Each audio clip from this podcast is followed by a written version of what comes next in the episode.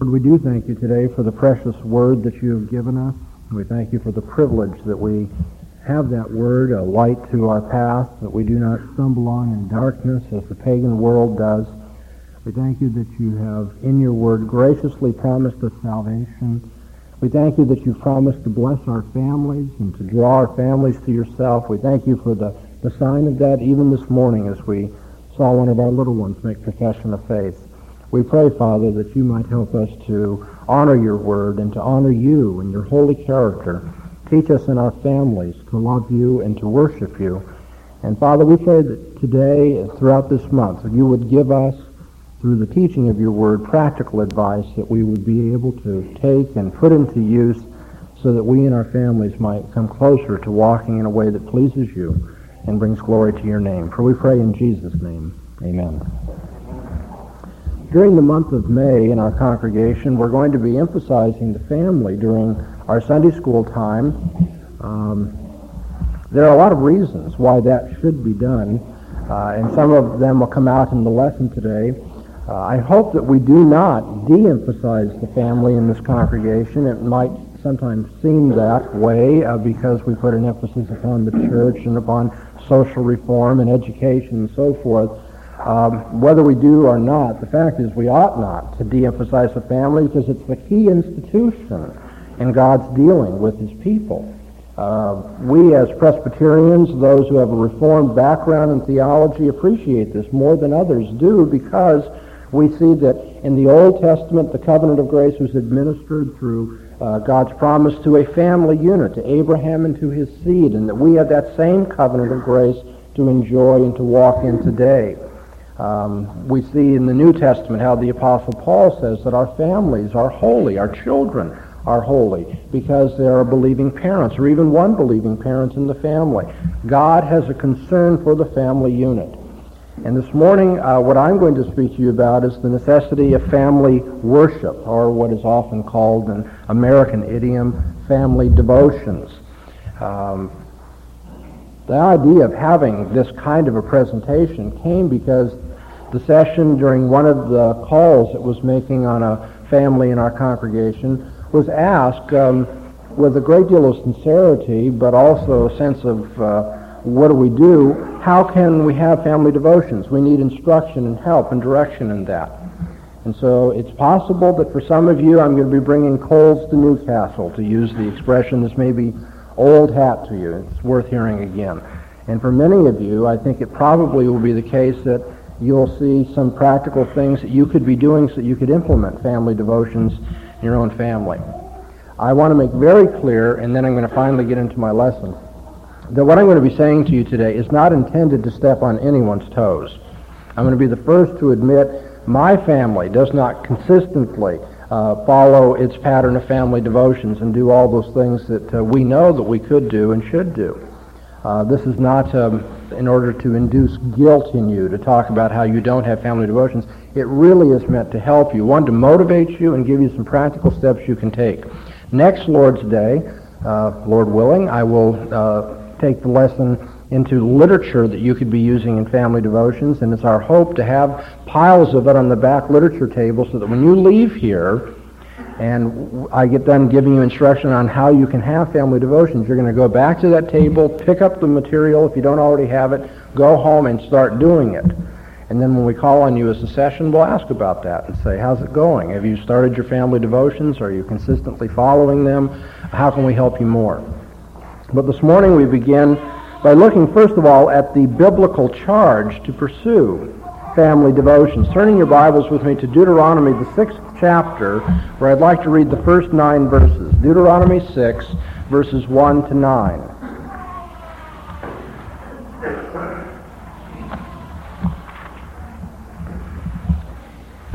Hear God's word.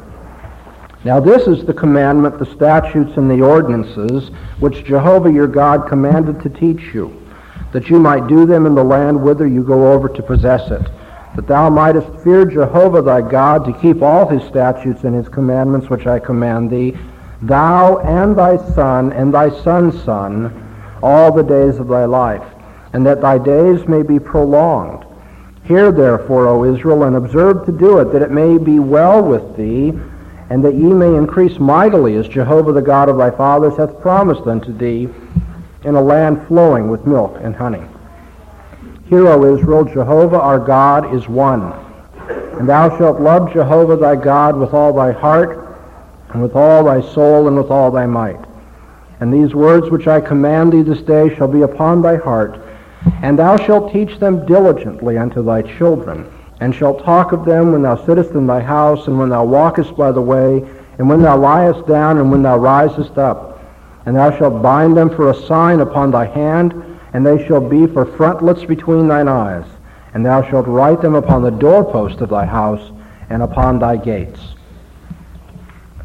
You notice that in this particular paragraph from the book of Deuteronomy, God charges us, who are his people, to teach our sons, our daughters as well, our children, to teach our children diligently all his word. Now that is a commandment that comes to you, and what you need to ask yourself is when do I do that? When do I teach diligently the Word of God, all the Word of God, to my children? If you're like most, um, even most evangelical Christians, you probably cannot point to a particular time when you do that. I think we have it in our heads as Americans that somehow our children get taught religion somewhat by osmosis. Uh, we put them in an environment that's a Christian environment, and we bring them along to church, and uh, they are baptized, and they go to Sunday school, and I hope in every case that they go to Christian uh, school uh, day by day and we think, well, that's it. But you see, this is a command that comes first to parents.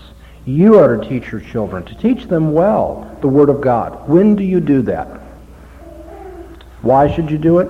Notice that before we read of the order to parents to teach their children the Word of God, we have the um, first and great commandment. When Jesus was approached and asked, which is the heaviest commandment of all? Which commandment covers most of our moral duty?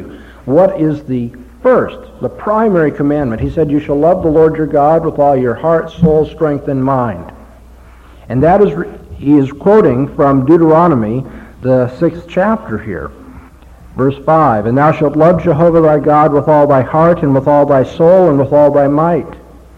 And these words which I command thee this day shall be upon thy heart. And then what do you do about that? The very first thing you do about that, if you are keeping covenant with God, is you teach your children.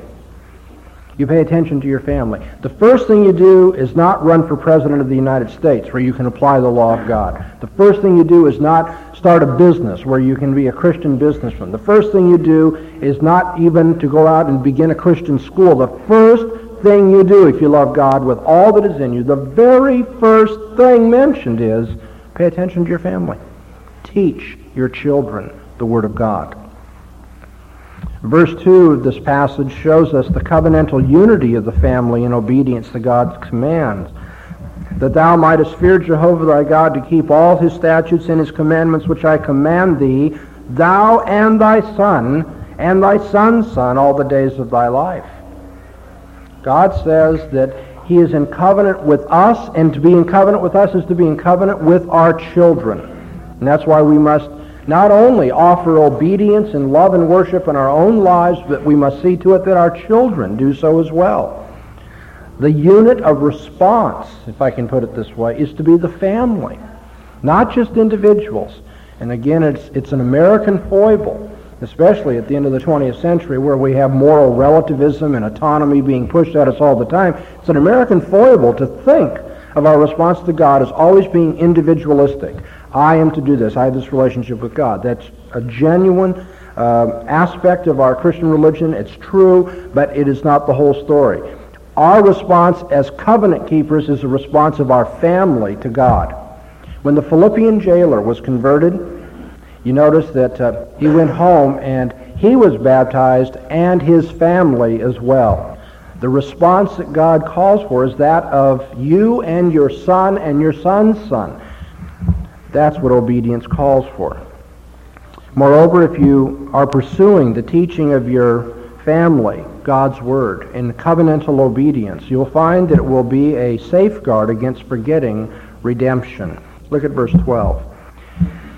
And beware lest thou forget Jehovah who brought thee forth out of the land of Egypt, out of the house of bondage. If you are teaching your children day by day, when they rise up and when they lie down and when they walk through the gate and they come back into the house, when in every aspect of your family's life you are pursuing the Word of God, then they will not forget that God to use the Old Testament idiom, brought them out of the house of bondage. That God is the source of their liberation, their redemption, their salvation in Jesus Christ. Most Christian parents, whether they are having family devotions regularly or not, will tell you that they are very concerned and probably pray that their children will not wander from the faith. We don't want to see our children grow up to be worldly unbelievers to be pagan in their lifestyle or their convictions. We want them to spend all eternity with us in heaven, don't we? We want our children to be saved. If we do, then we need to pay attention to consistent family worship. Then we will not forget the God who brought us out of the house of bondage. Moreover, if we do this, the Bible says we are set apart from the unbelieving world. Verses 14 and 15 of this passage. You shall not go after other gods of the gods of the peoples that are round about you. For Jehovah thy God in the midst of thee is a jealous God, lest the anger of Jehovah thy God be kindled against thee, and he destroy thee from off the face of the earth. We teach our children, we teach them consistently, daily, about the Word of God, so they will not go after the gods of the land, so they will not intermarry with the pagans round about. Uh, it's, it's heartbreaking for a pastor to have to deal with parents who have lost their children either to unbelief or if their children nominally profess Jesus are nevertheless willing to date unbelievers and to marry unbelievers. Uh, they've made covenant with the gods of the land, to use the language here. They have wandered really from the circle of Christian faith in doing that. And part of the reason for that is we have not pursued daily, consistent teaching of God's Word in our homes. The Bible tells us that this is a way in which we can teach redemption to our children. Verses 20 to 23. When thy son ask thee in time to come, saying, What mean the testimonies and the statutes and ordinances which Jehovah our God hath commanded you? Then thou shalt say unto thy son, we were Pharaoh's bondmen in Egypt, and Jehovah brought us out of Egypt with a mighty hand. And Jehovah showed signs and wonders great and sore upon Egypt, upon Pharaoh and upon all his house before our eyes. And he brought us out from thence, that he might bring us in to give us the land which he sware unto our fathers. And so when we have the Word of God constantly in front of us, your children, because they're naturally inquisitive, are going to say, what does that mean? Why do we have those commands? Why are we different from others? And you're going to say, because God set his love upon us and drew us out of the house of bondage. He redeemed us from Satan's domain. He has set us free and he has loved us and saved us. And this is the lifestyle that is called for. That's what all this means. It's the greatest opportunity in the world to evangelize your children, and they come to expect you're going to talk about these things. I'll be honest with you. Many of you have trouble evangelizing your children because you say it's so awkward what am I supposed to do? Some night go over and turn off the TV and say, now we're going to talk about religion? Or some night before they go to bed say, oh, well, I know I don't ordinarily do this, but I'd like to talk to you about Jesus tonight? Well, believe me, I'd rather have you do that than to do nothing. But you see, doing that, you feel awkward and your children feel awkward. They say, what is this? It's kind of like a voice from outside. Our life is not tied into those sorts of things. It's kind of like, here's the special evangelism time. No. You don't want your children to think of evangelism some special time in their life. You want to say, we talk about the Word of God every day. And every day you talk about it, it gives you the opportunity to make sure the way of salvation is set before them and how to live as saved people is set before them. And so the biblical charge to pursue family devotions, I hope you see some motivation in this. For covenant keeping, our family should respond as a unity in obedience to God. It's the first application of the love command that we lead our families this way.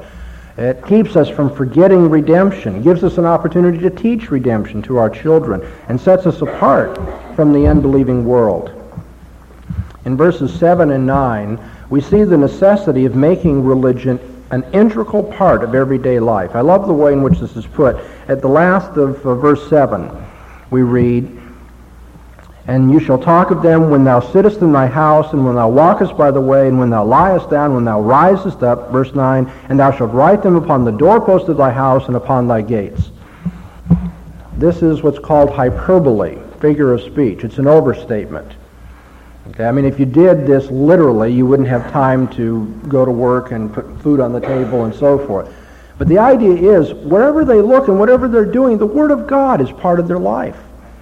When they eat and when they sleep and when they're doing their recreation, when they're going out and coming in, every aspect of the family's life centers upon the Word of God. Religion, therefore, will not simply be a Sunday affair if you have family devotions and if you lead your children to follow the Word of God in all aspects of their life.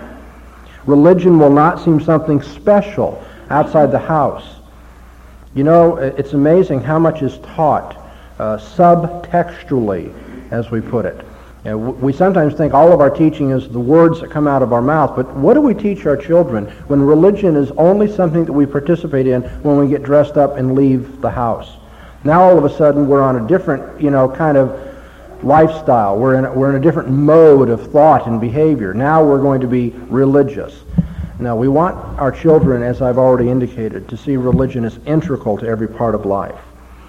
In verse 8, we see that it's necessary that God's Word come to govern all of their thoughts and actions, ours as well, of course. And thou shalt bind them for a sign upon thy hand, so that all that you do in the world is governed by the law of God. And they shall be for frontlets between thine eyes, so that the way they see the world and think about things is governed by the Word of God. Now, this aim, which is the aim of Christian schooling, of course, needs support at home. When children go to school, hopefully what they're getting there is a, a, greater in-depth refinement of what they already have at home. They're seeing how it comes to apply in English and physics and chemistry and history and uh, physical education and so forth. But they begin to see things that way and to live that way at home.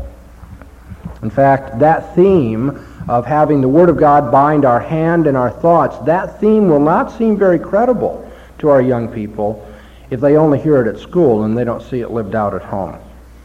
And so it is necessary that we have a time where the family worships God, where the family pays attention to the teaching of God's Word. What are the aims of your family devotion? I'm going to try to be real simple here. ABCs. Aim one.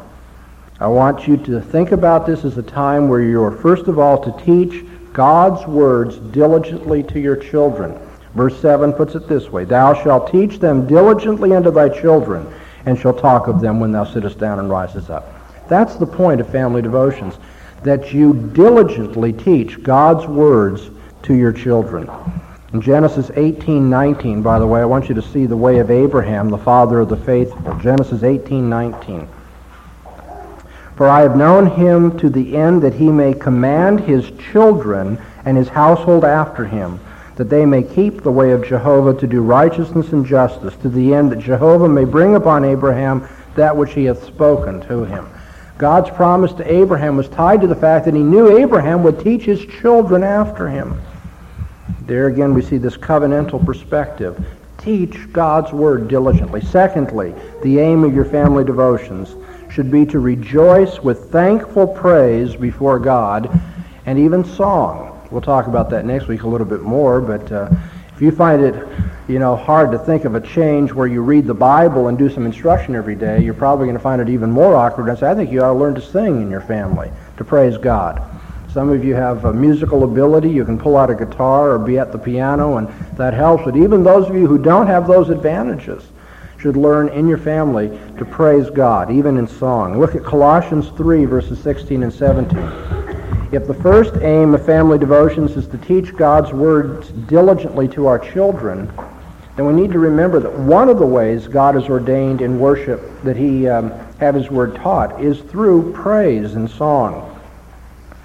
Colossians 3, verses 16 and 17. Let the word of Christ dwell in you richly in all wisdom, teaching and admonishing one another. And how do we do that? With psalms and hymns and spiritual songs, singing with grace in your hearts unto God. And so family devotions, as a time of instruction in God's Word, should also be a time of praising God, even to the point of praising Him in song. And then thirdly, the aim of family devotions is to learn to pray without ceasing. 1 Thessalonians 5.17, you can turn to it, but of course it's one of those short verses. It says, pray without ceasing. Well, we're going to pray without ceasing. Obviously, when we have family devotions, that should be a time of prayer in our family as well. We should not only be in a prayerful spirit and talking with God when we're driving and working, but also when we're in our families, and most especially when our families are coming together for worship. Okay, so I hope I've convinced you that you need to have family devotions, and I hope you can see what the three basic aims are going to be instruction, praise, and prayer. But now let's get practical. When should you have family devotions? And wouldn't you love it if the pastor just kind of cut through all the complications and said everyone should have family devotions at 8.15 every night? That's it. And how long should you have family devotions? Well, for 45 minutes. 8.15 to 9 o'clock every night. That's what the Word of God teaches. You've got to do it that way. And uh, what should you do at family devotion? I mean, now wait a minute. It isn't that simple, is it? The Bible doesn't specify a time of day or a length of time that you should have family devotions. Why do you think that is? Well, probably because of what you've already faced as a difficulty. Families are different. There are some families that just cannot work well psychologically, emotionally, early in the morning.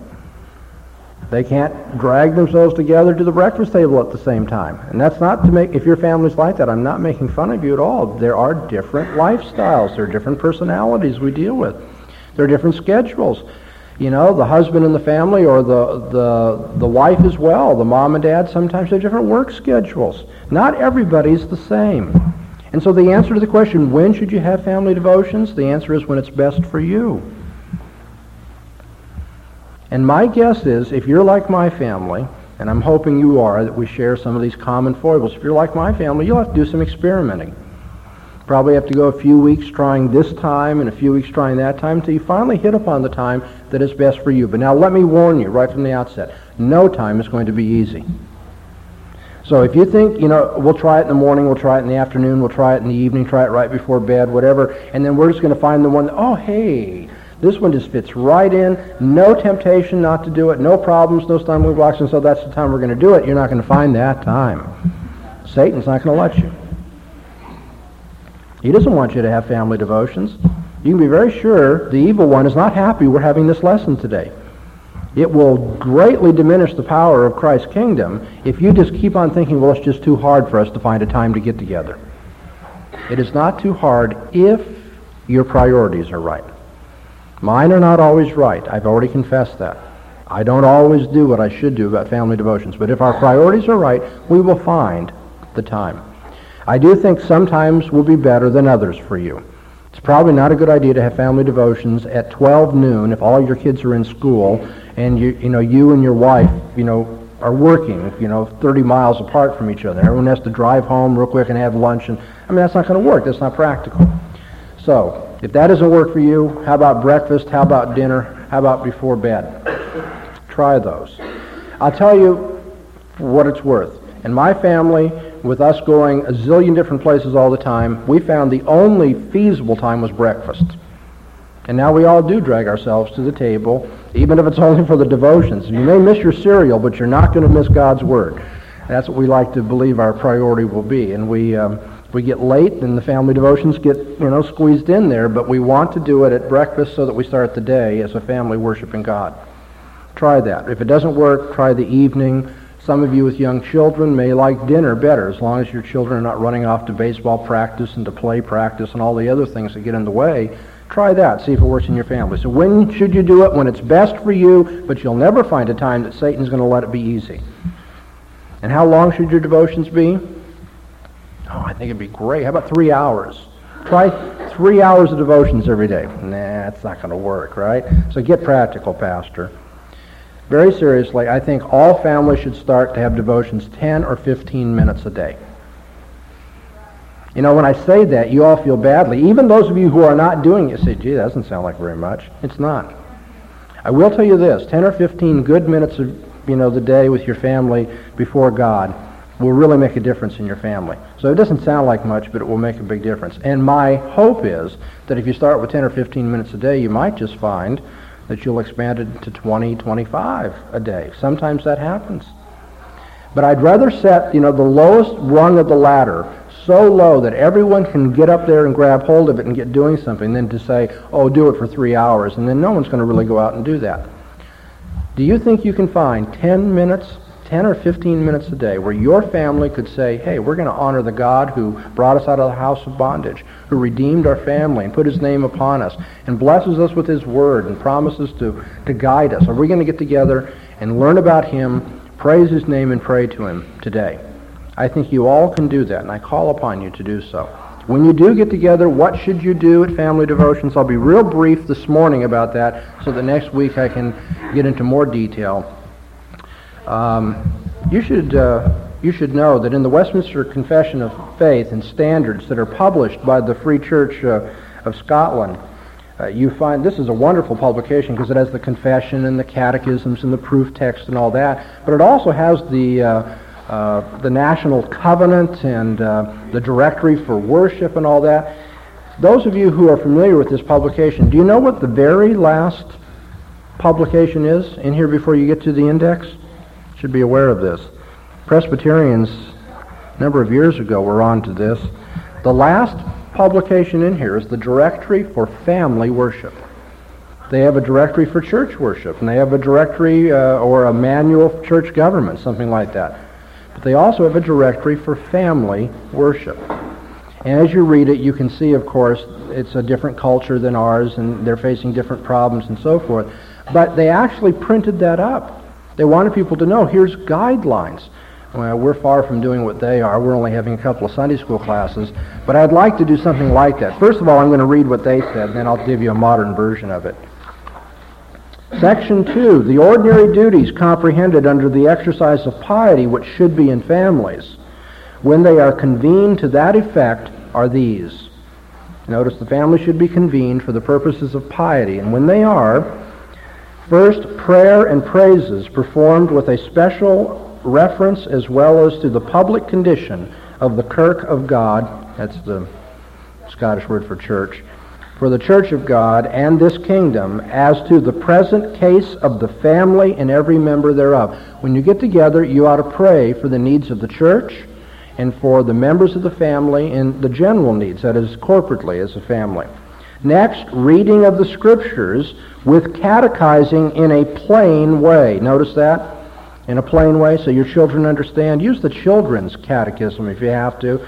Start easy, build them up in the holy faith. Reading of the scriptures with catechizing in a plain way that the understandings of the simpler may be the better enabled to profit under the public ordinances. That is, when your children come to church, it'll start to make sense because of what they're learning at home and they made more capable to understand the Scriptures when they are read, together with godly conferences tending to the edification of all the members in the most holy faith, as also admonish, uh, admonition and rebuke upon just reasons from those who have authority in the family. That last one, um, we do that in my family sometimes. We get together and we have to have what I call a family meeting to talk about people who aren't pulling together and living harmoniously or doing their chores or whatever it may be, that too is part of what you can do at family devotions when there's a rebuke or when there's exhortation or when there's commendation called for. Your family will find that its unity is symbolized by that time together, if it's 10 minutes at breakfast or 15 minutes at dinner, whatever it may be. So let me give it to you in modern form. Five things I suggest you do at family devotions. And next week, then I'll get more detail. First, when you get together, read a portion from God's Word. Doesn't have to be long. Doesn't have to be a whole chapter. Sometimes, as my children will tell you, I read two verses, and they're more than what I can expound on at breakfast that morning. Sometimes we read a paragraph, sometimes a whole chapter. So, but read Scripture. Two, instruct from God's Word. Fathers and mothers, you need to gain confidence in your Christian faith so that when you read the Bible, you can say to your little ones, Do you know what this means? To ask them questions about it, to make sure. And I hate to use my family as an illustration. I don't want my children to think I'm criticizing them. It's not just the children, the parents too. We sometimes have minds that wander. We're thinking about how am I going to get ready for this and that. When you ask questions, you know the kids are going to be listening because they don't want to be embarrassed when they don't know the answer. But you ask questions to make sure they're understanding the text properly. Thirdly, make application to family needs. Don't just expound upon how the world needs to change or you know some abstract point of theology, but make sure when you make application you exhort your family about where they're living and what they're doing. Fourthly, share praise. There should be a time when people say, what are we thankful for today? What happened last night or yesterday that we should remember to say thank you to God for? And sing together. Um, this has fallen into to forgive us of our moral failings. Unfortunately, um, I want to get myself kicked into gear about this too. But when my children were younger, we taught them hymns of the faith. We, you know, I still remember little Michael, two years old, singing "Trust and Obey" with all of his heart. You know, and the musical um, the musical quality of that in the family the time where they should see you pray and learn you ought to call on them. Say will you pray today? Do you remember what we all said we're going to thank god for and ask him about? Make sure your children learn to pray and when they pray they should begin to glorify and thank god. Teach your children in the family not to begin their prayers saying give me give me give me or to help us to lead more glorifying lives. And then we petition him for the needs of our family, our church, our school, our personal friends, and our state. Okay? What do you do when you get together for family devotions? Read a portion of God's Word. Ask your children questions about it. Make application of what you've read to the family. Share matters of praise. Learn to sing together. And then pray. And each member, hopefully, will, as a family, learn to do that. Where you glorify God, ask His forgiveness, and seek, you know, to have your petitions met. Okay, do you have any questions on today's lesson that you would like to ask now? I know we're over time. I'll be quick. David?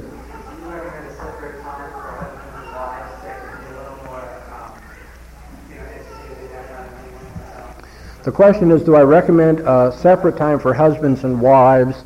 Um, the assumption here is you have children in the family, so you might have a whole family time of devotions, and then husbands and wives have their devotions. Um, I don't have a general answer, yes or no, for that. Uh, some people find it best for the husbands and wives to share their Christian faith with the family, um, and, and that works out. Uh, some, I think it would be preferable if you can find the time and do it for you to have a time with your wife alone as well. But there, I don't think there's a general answer. You can't go to a verse of the Bible that says you have to have family devotions, but you also have to have couple devotions. It doesn't work just that simply. Yes? Yeah, Proverbs 22 says that kind of a child you go when he always on the. Is that a guarantee? No. In fact, um, you may want to pick up my tapes on um, on raising children. Um, what is the title of that sermon? It was in two parts It had to do with the rod of discipline. What's that? Spare not the rod? That's right. Spared rod, sparse love. Thank you.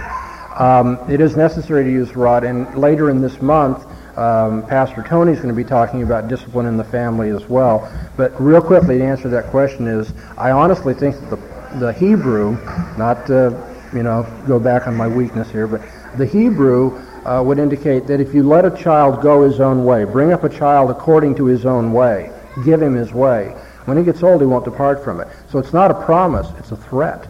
It's a threat that if you don't discipline your children, you'll find they're going to have ingrained in them their waywardness, their autonomy, as it were.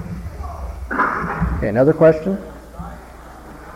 Okay, there'll be more, I'm sure, practical questions, and I don't want you to hesitate to ask them for fear that it will reveal that you're not doing everything. I've already told you we're not doing everything we should. Uh, let's just see if we can help each other here. Next week, I'll get real practical about literature that we have that you can use and what to do at family devotions. And if you have any questions, I'll try to answer them. Okay, let's close in a word of prayer. Father, we thank you for the reminder of your word today of uh, how important our children are and our families are, how important they are first to you, and how important they should be to us. We pray that we would give the best to our children, that we give them not just clothes to wear and food to eat and, and the material pleasures of this life, but we would give them the Holy Scriptures. And give them the Holy Scriptures at their level of understanding, that we might answer their questions and show them the way of redemption and draw them close to walking with our God. We thank you that you've given us families and pray that you would make us more diligent in being obedient as covenant-keeping families. We pray that you would help us to understand your word and to apply it to our families. Indeed, we pray that as we uh, continue to grow as families, we would see that the Word of God is central and integral to everything that we do. As we know that this not only is best for us and our spiritual good, but it above all gives glory to you. And we thank you for our Savior, Jesus Christ, in whose name we pray. Amen.